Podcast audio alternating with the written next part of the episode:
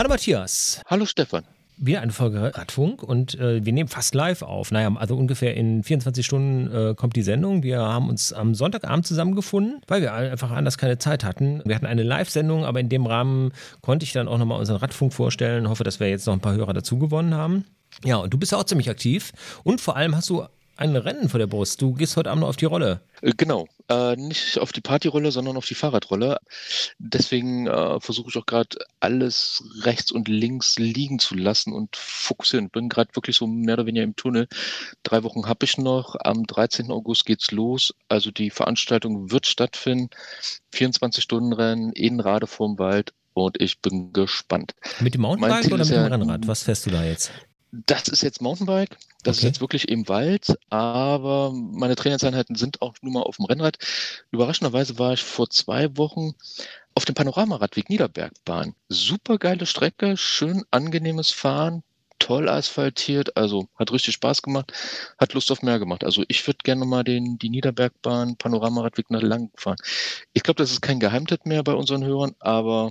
mir hat es gefallen. Sag trotzdem mal von wo nach wo der genau geht, weil ich habe den auf meinen Touren mehrfach gekreuzt, also immer so ein Stück benutzt, aber ich bin noch nicht komplett gefahren. Ich auch nicht. Ich bin irgendwie in Wuppertal draufgekommen bis Wilfrath und dann bin ich auch schon wieder runtergefahren. Aber es war... Das heißt, er beginnt wahrscheinlich oder kreuzt sich wahrscheinlich mit der Nordbahntrasse in Wuppertal. Die kenne ich wiederum nicht. Also der Panoramaradweg soll von Essen-Kettwig über Heiligenhausen, Velbert, Wilfrath bis nach Hahn gehen. Und von daher, ich bin mal gespannt. Ich würde den irgendwann im Nachgang nochmal fahren, weil mir hat's gefallen. Du kennst den auch, oder? Ja, ist eine schöne Alternative. Also den Abschnitt, den ich da gefahren bin, da bin ich manchmal auch auf meiner Rückfahrt von Kettwig Richtung Wuppertal drüber gekommen. Das würde ja nun passen. Warum auch immer mich dann mein Komoot nicht komplett darüber geleitet, sondern über die Berge gelenkt hat, keine Ahnung. Ich habe mein Gewicht nicht eingegeben in dem Programm. Also dass es da vielleicht noch aus Boshaftigkeit oder aus Trainingseffekt gedacht hat, mach mal noch ein paar Höhenmeter. War letztendlich auch eine gute Tour. Aber ich finde grundsätzlich diese alten Bahntrassen natürlich auch sehr schön, weil die ja nie mehr als 7 und 8% haben.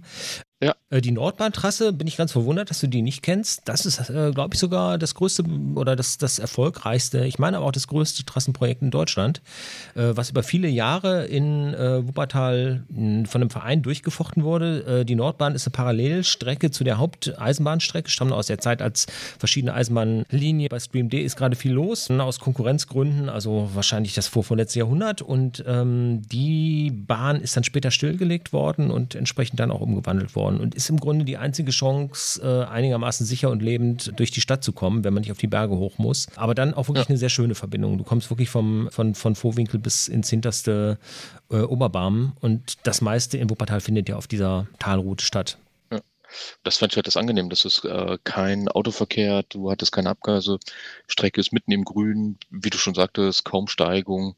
Hin und wieder mal ein Fußgänger, aber gut, mit ein bisschen Respekt und Abstand kommt man da auch entspannt aneinander vorbei, ohne sich zu behindern.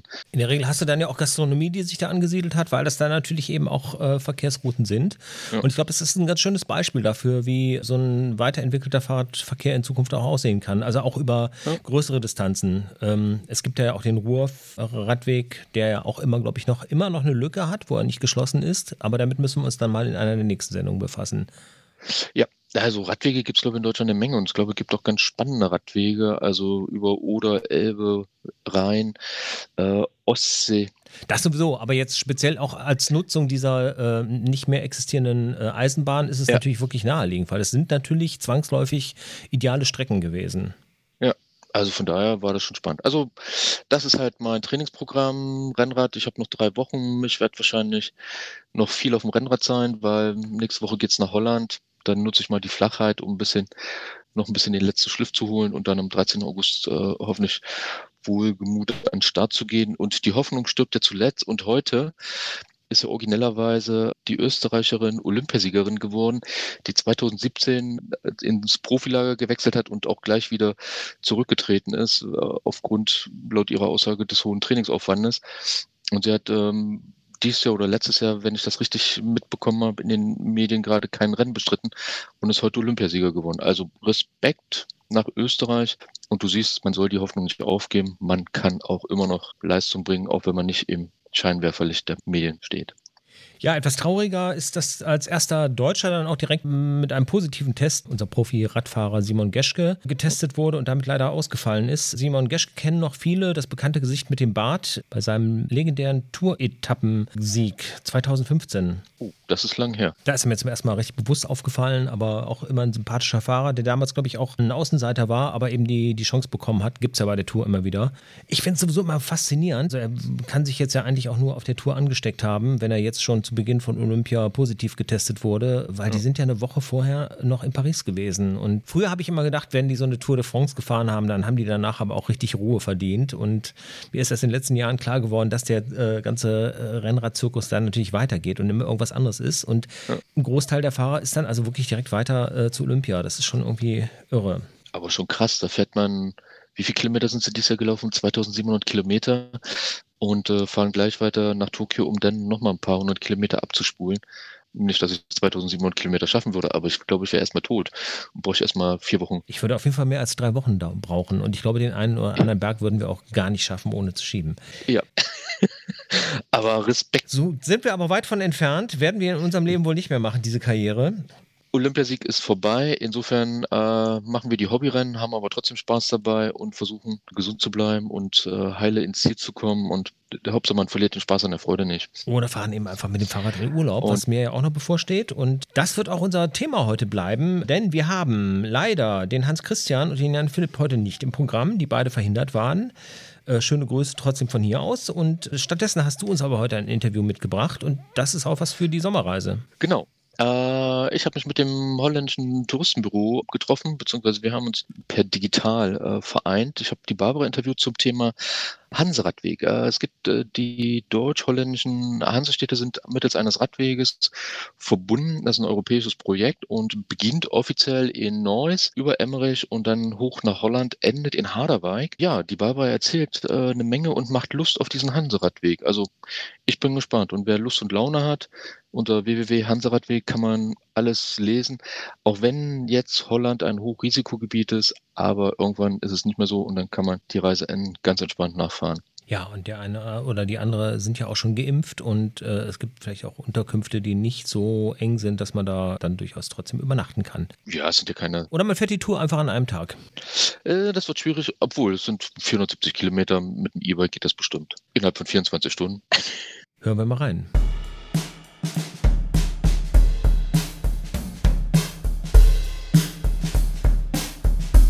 Hallo, liebe Leute des Radfunks. Normalerweise ist ja der Matthias, der Freund der groben Stollenräder. Bloß heute geht es mal um die Asphaltbereifung. Es geht um den Hanseradweg. Darüber möchte ich heute mit der Barbara vom niederländischen Tourismusbüro sprechen. Und dich, liebe Barbara, herzlich willkommen heißen. Und ich freue mich, dass du die Zeit hast, uns auf die Wege der Hansestädte zu führen. Ja, sehr gerne. Hallo in die Runde. Dann erzähl mal, was hat es mit den Hansestädten auf sich und dem Hanseradweg? Ja, wir Deutschen kennen ja alle natürlich die niederländische Küste und wenn das Wetter dann schön wird, dann düsen wir alle, wenn nicht gerade Corona ist, an die holländische Nordseeküste oder vielleicht auch Seeland. Ja, und wenn es hochkommt, kennen wir vielleicht auch noch diese malerischen kleinen Örtchen so rund ums Eiselmeer, also Horn und Enkhuizen. Und die liegen ja alle im Westen der Niederlande, also in Nord- und Südholland. Und dabei vergessen wir eigentlich in der Regel, dass es da auch noch viel näher an uns dran diese entzückenden kleinen Hansestädte gibt im Westen der Niederlande. Und das sind absolute Perlen. Also wirklich ganz fantastische, wunderschöne Städtchen mit komplett erhaltenen alten historischen Stadtzentren. Und die haben so tolle Namen wie Zwolle, Deventer, Zutphen, Duisburg, Elburg, für Deutsch etwas schwierig auszusprechen, das weiß ich wohl. Und ja, die sind eigentlich noch relativ unbekannt in Deutschland, aber völlig zu Unrecht. Also wirklich ein absoluter, ich will jetzt nicht sagen Geheimtipp, aber definitiv viel zu unbekannt. Okay, das heißt, die sind jetzt alle miteinander verbunden und man hat da Hansestädte draus gemacht oder... Das sind Hansestädte und da wird jetzt ein Radweg gebaut oder ist gebaut oder gebaut worden. Genau. Also die Hanse, das war ja so ein wirtschaftlicher Interessensverbund, der um 1250 schon aufkam und so bis Ende des 17. Jahrhunderts tätig war. Und die Hanse, das war also ein Interessensverbund von Städten, die an Flüssen lagen. Oder damals waren es natürlich Städtchen, vielleicht auch nur Dörfchen im Mittelalter. Und damals haben sich halt 300 See- und Binnenstädte des nördlichen Europas in der Hanse zusammengeschlossen. Dem ging es natürlich um sichere Transportwege. Da sind sie halt, es ging darum, wie nutzen wir die Flüsse, die Seen. Und es ging darum, gut zusammenzuarbeiten. Und die Hanse hat diesen Städten also sehr viel Reichtum gebracht. Und das können wir halt heute immer noch in diesen Hansestädten sehen, denn es gibt diese wunderschönen Häuser aus dem 16., 17. Jahrhundert, völlig erhaltene Stadtkerne. Und und das sind halt noch die Überreste dieses großen Verbunds der Hanse. Und genau das kann man sich auf dem Hanseradweg ganz wunderbar ansehen. Der fängt in Deutschland an, also am Niederrhein. Dann fährt man halt von Neuss über Wesel, Kalkar nach Emmerich. Hinter Emmerich geht es dann über die Grenze in die Niederlande. Und da fangen dann die niederländischen Hansestädte an. Und die sind so wie so Perlen an einer Kette aufgereiht hintereinander. Und der Hanseradweg steuert die dann auch hintereinander alle wunderbar an. Das sind insgesamt 450 Kilometer, also das ist sicherlich was schon für Hartgesottene. Aber man kann natürlich auch einzelne Etappen machen. Es sind insgesamt 8 Etappen. Und auf der Website, die dafür auch extra ins Leben gerufen wurde, die heißt hanseradweg.de. Da kann man natürlich auch nur einzelne Etappen herunterladen und kleinere Teile dieser Reise machen. Aber sicherlich sind alle 8 Etappen absolut empfehlenswert. Und wer will, darf sie natürlich auch alle abhandeln. Bestimmt. Das geht also, wie gesagt, genau, in Neuss los und das hoch bis nach Harderwijk. Sehr, sehr schön. Also sicherlich schwingt euch in die Sättel. Aber bevor jetzt alle auf hanseradweg.de nachschauen, mach uns mal ein bisschen Lust drauf. Worauf kann sich der einzelne Radfreund drauf freuen? Also nennen wir mal so 3-4 Highlights. Was muss man gesehen haben?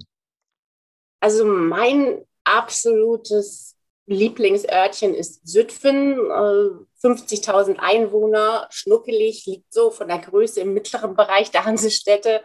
Und ich finde halt, dass es die für mich schönste Stadt ist mit dem einheitlichsten mittelalterlichen Stadtbild.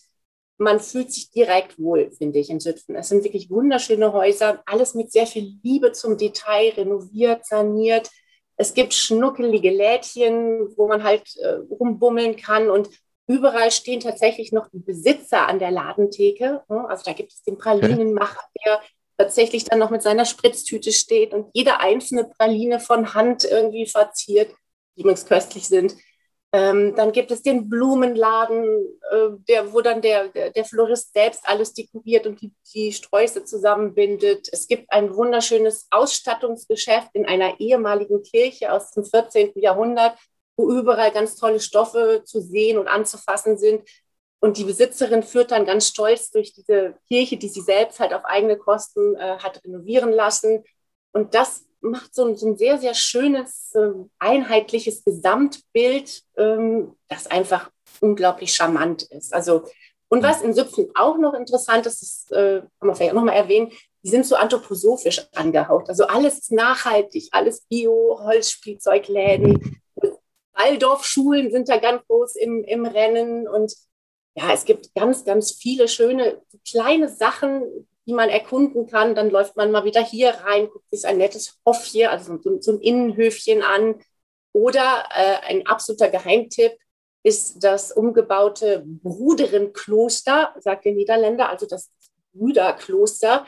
Und da hat jemand ein Hotel reingebaut und man schläft im Dormitorium der Mönche, also ganz, ganz toll. Also es ist unterteilt, man muss jetzt nicht zu 20 da drin schlafen, es gibt ein Schlafzimmer. Es gibt eine Bierbar, es gibt einen wunderbaren Weinkeller, ein ganz tolles Restaurant im ehemaligen Speicher. Also wirklich sehr, sehr empfehlenswert. Okay. Ja, und was erwartet uns noch?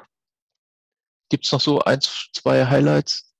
So das absolute Zentrum von Deventer ist der Marktplatz mit der alten Stadtwaage aus dem Mittelalter. Dieser Platz heißt De Brink, also der Brink einfach. Und von dort aus kann man so in alle Richtungen weiter wandern, stößt überall auf das sehr, sehr schöne kleine Lädchen, wo man prima einkaufen kann, auf gastronomische Angebote. Und besonders nett ist da vielleicht auch für Deutsche, da gibt es so eine schnuckelige Stadtbrauerei, die heißt Davo. Und die wird von 3 ganz netten jungen Männern geführt, die tatsächlich das mal über Crowdfunding initiiert haben. Also die haben ihre Freunde und Bekannte gebeten, hört mal, wir wollen da unbedingt, also so eine Brauerei, wir finden, das muss nach Deventer. Und dann haben tatsächlich Leute Geld gespendet und die haben da irgendwie 400.000, 500.000 Euro zusammengekriegt und treiben jetzt seit so 7, 8, 9 Jahren ihre eigene Brauerei und zahlen dieses gesamte Geld jetzt tatsächlich auch zurück. Also ich finde, das ist ein ganz tolles Projekt. Da kann man sich mal eine Scheibe von abschneiden. Schön in Deventer ist dann auch noch, wer mal dann nach all diesen mittelalterlichen Gebäuden was Modernes sehen will. Es gibt auch ein preisgekröntes Gebäude, ein Erweiterungsbau des historischen Rathauses. Und das muss man sich vorstellen, man läuft halt an diesen mittelalterlichen Gebäuden vorbei und plötzlich sieht es so komplett anders aus. Und am Anfang war das sehr umstritten unter den Bürgern und die haben gesagt, was soll denn das? Irgendwie Millionen für jetzt ein modernes Gebäude.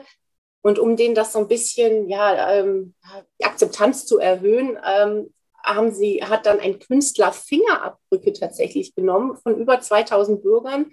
Hat das dann riesengroß gemacht und diese Fingerabdrücke sind dann jetzt außen und auch im Innenhof dieses Rathauses zu sehen. Also das ist ein ganz toller Kontrast und ohne Zweifel sehr, sehr künstlerisch. Also auch das macht Deventer echt interessant, dass es dann auch mal so was ganz anderes gibt. Okay. Sehr, sehr schön.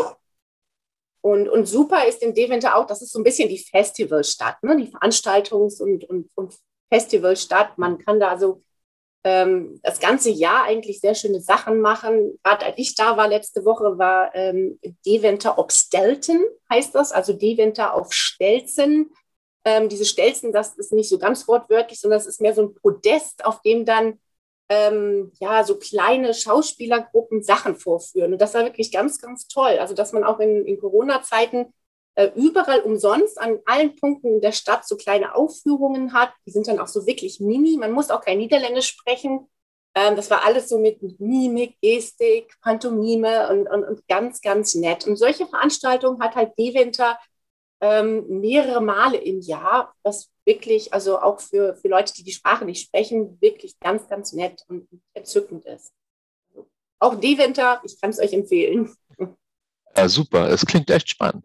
Aber jetzt, wenn die Leute jetzt die Lust gepackt hat und sich aufs Fahrrad schwingen müssen, worauf muss man achten? Ist das jetzt ein Radweg, der jetzt asphaltiert ist oder geht es durch Wald und Wiesen oder wie ist das mit der Übernachtung? Muss ich alles vorreservieren oder kann ich mich einfach aufs Fahrrad setzen und fahre jetzt von Ort zu Ort und klingle mal an der einen oder anderen Pension und ich werde eingelassen?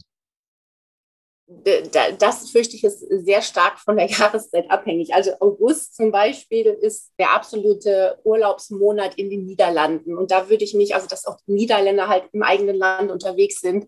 Und da würde ich mich nicht darauf verlassen, dass ich jetzt überall noch unbedingt eine Unterkunft bekomme. Also wenn das im Herbst läuft oder im Frühjahr, sind die Aussichten dann sicherlich sehr viel besser. Also je nachdem, wann man unterwegs sein möchte, lieber vorbuchen. Das Schöne an den Niederlanden ist ja bekanntlich, es gibt nicht viel Berge, also man muss nicht den Berg hochradeln, braucht auch nicht unbedingt ein E-Bike, es ist alles schön flach, viel ist natürlich asphaltiert, es gibt aber auch so steinigere Wege, aber das meiste ist sicherlich sehr angenehm zu fahren und was an dieser Route jetzt auch so schön ist, also wenn man jetzt nicht nur Steine sehen will, egal ob sie mittelalterlich sind oder nicht, der Hanseradweg ist tatsächlich sehr, sehr abwechslungsreich, weil man zwischen den einzelnen Städten wirklich ganz, ganz schöne Landschaften, durch sehr, sehr schöne Landschaften kommt. Dazu muss man wissen, dass die IJssel, also dieser große Fluss in den Niederlanden, tatsächlich noch so ist, wie er ungefähr vor 200, 300 Jahren auch war. Man hat ihn also wenig eingedämmt, sondern man hat ihn wirklich weitestgehend natürlich belassen. Das heißt, wenn viel Wasser da ist und es viel geregnet hat, dann kann dieser Fluss über die Ufer treten, dann wird er sehr, sehr breit. Wenn etwas weniger Wasser da ist, entstehen überall immer noch so nette Wiesen. Und in dieser wunderbaren Auenlandschaft ist ein wahres Vogelparadies entstanden. Also als ich da durchgefahren bin, habe ich innerhalb einer Stunde 5 Störche gesehen. Und das fand ich schon sehr beeindruckend. Also das sieht man am Niederrhein auch mal, ja, aber in dieser Ansammlung war das für mich jetzt eher neu. Und eine sehr, sehr schöne Landschaft, die wirklich noch ein Naturparadies ist. Und auch das, muss ich sagen, finde ich, spricht für die Hansestädte oder die Umgebung der Hansestädte.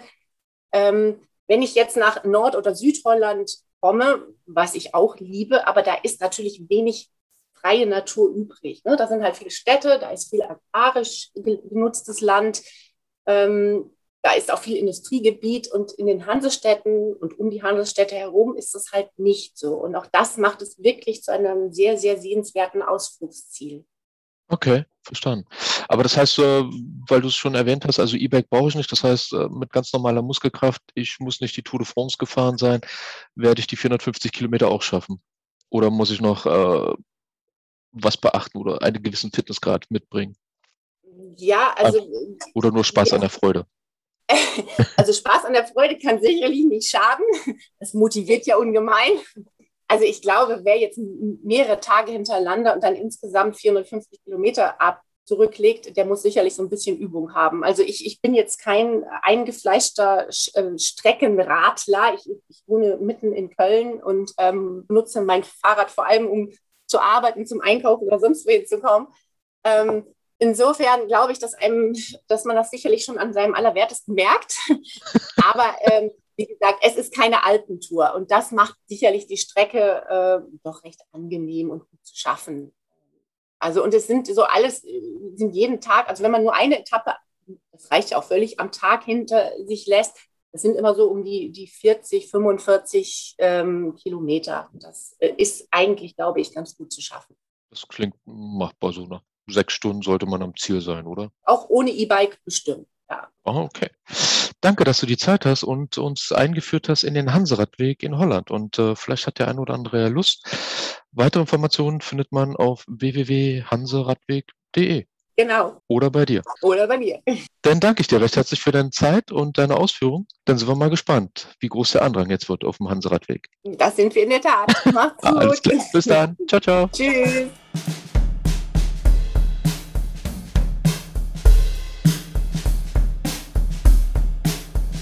Ja, das ist doch mal ein Ziel. Klang sehr sympathisch.